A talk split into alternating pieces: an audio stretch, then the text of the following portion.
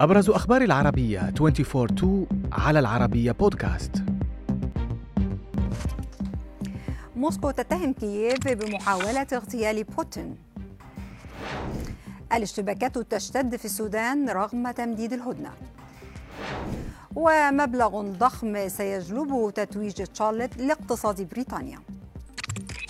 نبدأ من روسيا حيث أعلنت موسكو عن إحباط محاولة لاغتيال الرئيس فلاديمير بوتين عبر هجوم بطائرات مسيرة استهدف الكرملين متهمة كييف بالوقوف وراءه. بيان للكرملين أكد أن بوتين لم يصب بأي أذى وأن الجيش والقوات الخاصة عطلت المسيرتين مشيرا إلى أن شظايا الطائرتين تناثرت في أراضي مجمع الكرملين لكن لم تقع إصابة أو أضرار مادية فيما نفت الرئاسة الأوكرانية الاتهامات الروسية قائلة إن كييف ليس لديها أي علاقة بالهجوم على الكرملين وأن موسكو اختلقت ذريعة لشن هجوم واسع على أوكرانيا.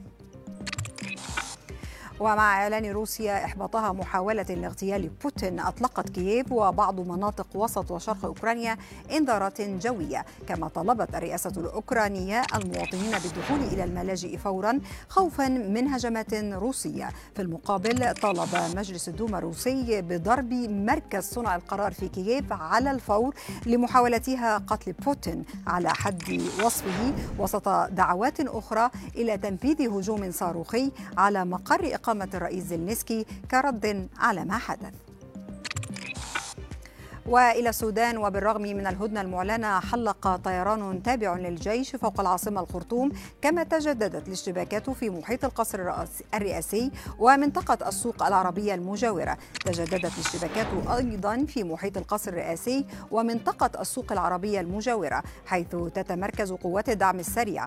مراسل العربية افاد بأن قصفا بالطائرات سمع في الخرطوم وأم درمان فيما تصاعدت أعمدة الدخان في المكان مشيرا إلى أن الطائرات استهدفت مواقع للدعم السريع بمحيط القصر الرئاسي والتي ردت بمضادات أرضية.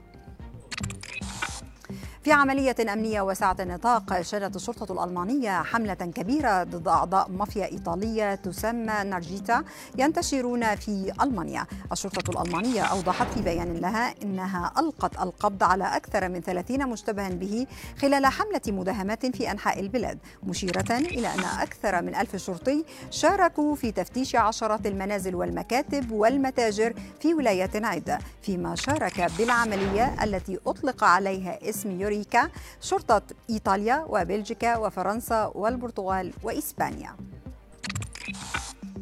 والى الشغل الشاغل في بريطانيا حاليا وهو حفل تتويج الملك تشارلز الثالث ملكا للمملكة المتحدة الذي قال عنه قصر باكنغهام إنه سيكون أكثر الفاعليات التي شهدتها البلاد فخامة منذ أكثر من جيل.